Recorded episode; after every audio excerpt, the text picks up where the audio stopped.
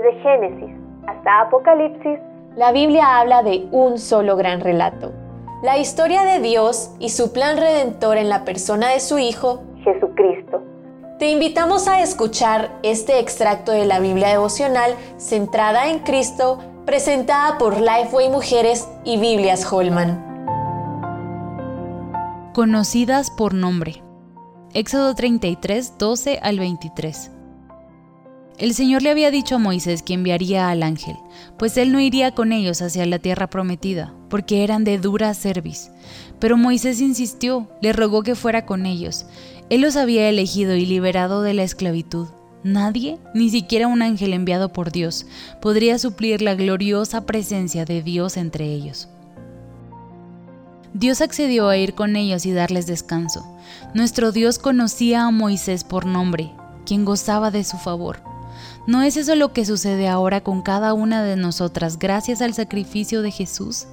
Qué gran bendición poder decir que Dios nos conoce por nombre, que sabe sobre nosotras, que nos ha dado la salvación y que somos sus hijas. No somos ajenas a Cristo. Él nos conoce, sabe todo sobre quiénes somos, incluso conoce el número de cabellos que tenemos. Sí, de verdad nos conoce por nombre. Nos ha salvado de la esclavitud del pecado solo por su gracia. Dios lo hizo con su pueblo al liberarlos de la esclavitud en Egipto, una muestra maravillosa de lo que Cristo haría por su pueblo de una vez y para siempre. Así que, si el Hijo os libertare, seréis verdaderamente libres. ¿Cómo podemos vivir a la luz de esta gran verdad? Él nos conoce, nos aparta y nos salva. Consideremos que, desde el vientre de nuestra madre, estamos delante de Dios cada día que vivimos sobre esta tierra. Él ya tenía en mente nuestra salvación, ya nos conocía y ya nos había elegido para ser sus hijas.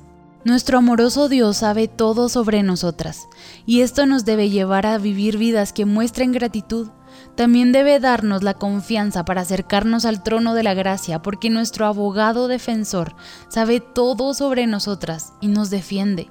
Al ser conocidas por Dios, su Espíritu Santo nos acompaña siempre. Su presencia está en nosotras y con nosotras en cada momento, en los días buenos y en los días malos. Esto implica descanso y paz en la vida. Moisés sabía que su presencia hacía que Israel fuera diferente a los otros pueblos. También sabía que, al ser el pueblo de Dios, sería vulnerable si Él no los acompañaba.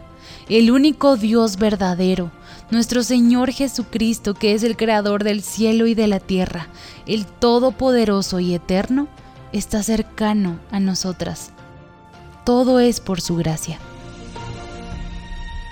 Para conocer más recursos relacionados a esta gran historia, visita www.centradaencristo.com.